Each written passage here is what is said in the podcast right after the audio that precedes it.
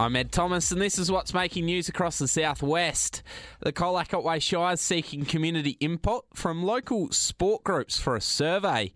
The survey aims to gather info to help council better plan for the needs of the local sporting groups. Acting Recreation Development Officer Lucy Maloney says it'll help future funding opportunities. It'll help council get a really good understanding of some gaps and opportunities and challenges, some sport and recreation trends and how they're affecting our local clubs, data to support our strategic planning for future programs and, really importantly, future funding opportunities. A family is pleading with locals to contact police should they know anything about their missing daughter. Holly King has more. The 15-year-old was last spotted on Queen Street at around 6:45 last Thursday evening. Georgia was seen wearing a black hooded jumper and black leggings, described as a slim build with long straight brown hair. It's believed she may have travelled to the Orbost area with her mother taking to Facebook writing they want to know that she is safe and want her home. Anyone with information is urged to contact the Colac police station. Holly King Ace Radio. Local member for Wannon Dan Tehan has continued to show the Shadow Treasurer Angus Taylor around the region as part of their road trip of Western Victoria.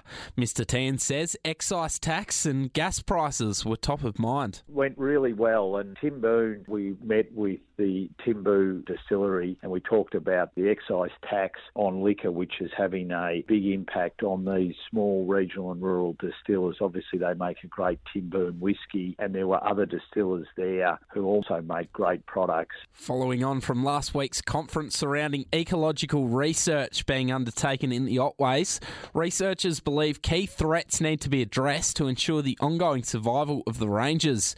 Dr. Jack Pascoe from the Cons- Conservation Ecology Centre says the Otways need to be resilient to manage the changing climate we need to address some of the key threats to biodiversity in the way we manage our forests in the Otway. So that's ensuring we get fire management right. I mean, that's really what it's about, ensuring that the place is resilient enough to deal with the, the pressures of climate change. Local sporting clubs across southwest Victoria being urged to put their hands up and apply for new sporting grants.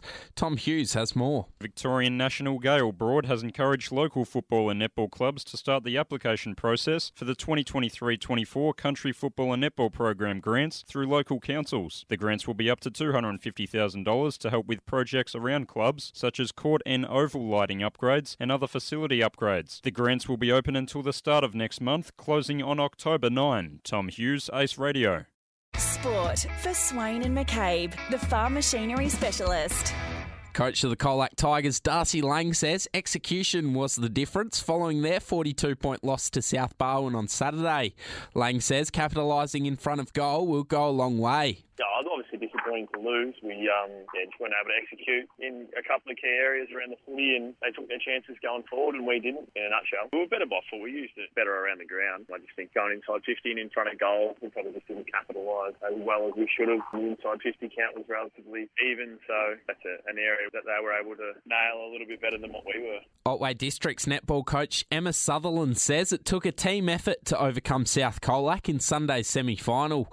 The Demons ended up winning by three goals, which Sutherland says could have gone either way. Goal for goal, kind of, I think we had the lead at quarter time and half time, and then South were up at three quarter time, and then I think it went both ways again that last quarter. I think again it was a real team effort. Our goalers, Robbo and Bianca, shot beautifully. Brookie was able to get some intercepts when we really needed it, but overall, all the girls stepped up when we needed to, which was fantastic. Cobden co captain Paul Pekin says he was proud of the support his side received following their 28 point win over Koroit on the weekend. The Bombers were forced to travel to Hanlon Park, some 150 kilometres from Cobden.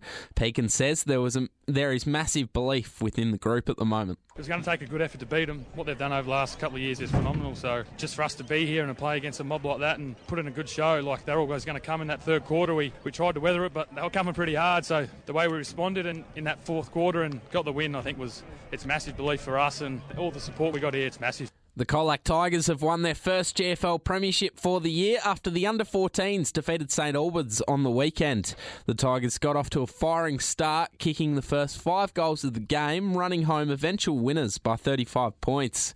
Captain Orb Melville has thanked the Colac community for the strong support the boys received. Yeah, I did because I knew that we were all strong we wouldn't give up till we got there. Yeah, Skinny for a great year, and then just the supporters done a lot for us and all that. Yeah.